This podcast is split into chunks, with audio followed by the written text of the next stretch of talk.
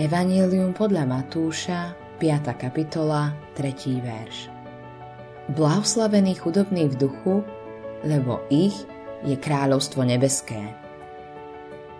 Biblia nevychvaluje chudobu, ale ani neodsudzuje bohatstvo.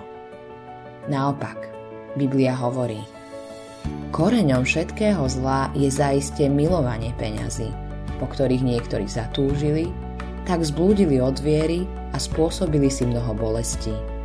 Prvý list Timoteovi, 6. kapitola, 10. verš.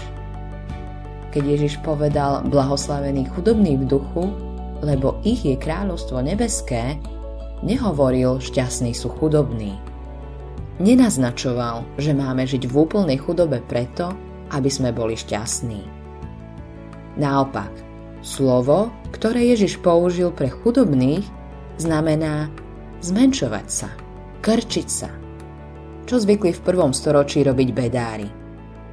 No Ježiš nehovoril o telesnej chudobe. Povedal, blahoslavený chudobný v duchu.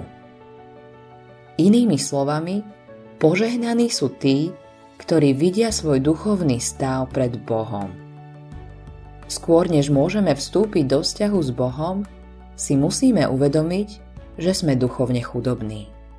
Musíme si uvedomiť, že nie sme dobrí. Ku Kristovi nejdeme preto, že náš život treba trochu zlepšiť, ale ideme ku Kristovi preto, aby nás zachránil pred peklom a následkami hriechov. Nedokážeme sa sami zachrániť. Prichádzame ku Bohu ako bezmocní hriešnici bez akejkoľvek nádeje. Veľký britský kazateľ Charles Spurgeon povedal Spôsob ako vstať je klesnúť na dno.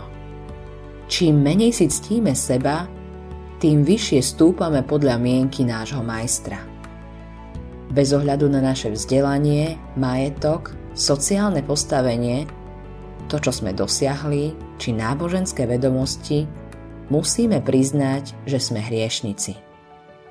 C.S. Lewis napísal Kedykoľvek zistíme, že nám náš náboženský život dáva pocit, že sme dobrí a najmä, že sme lepší ako niekto iný, myslím, že si môžeme byť istí, že v nás nepôsobí Boh, ale diabol. Blahoslavení sú tí, ktorí vidia svoj skutočný stav pred Bohom a priznávajú ho. Autorom tohto zamyslenia je Greg Laurie.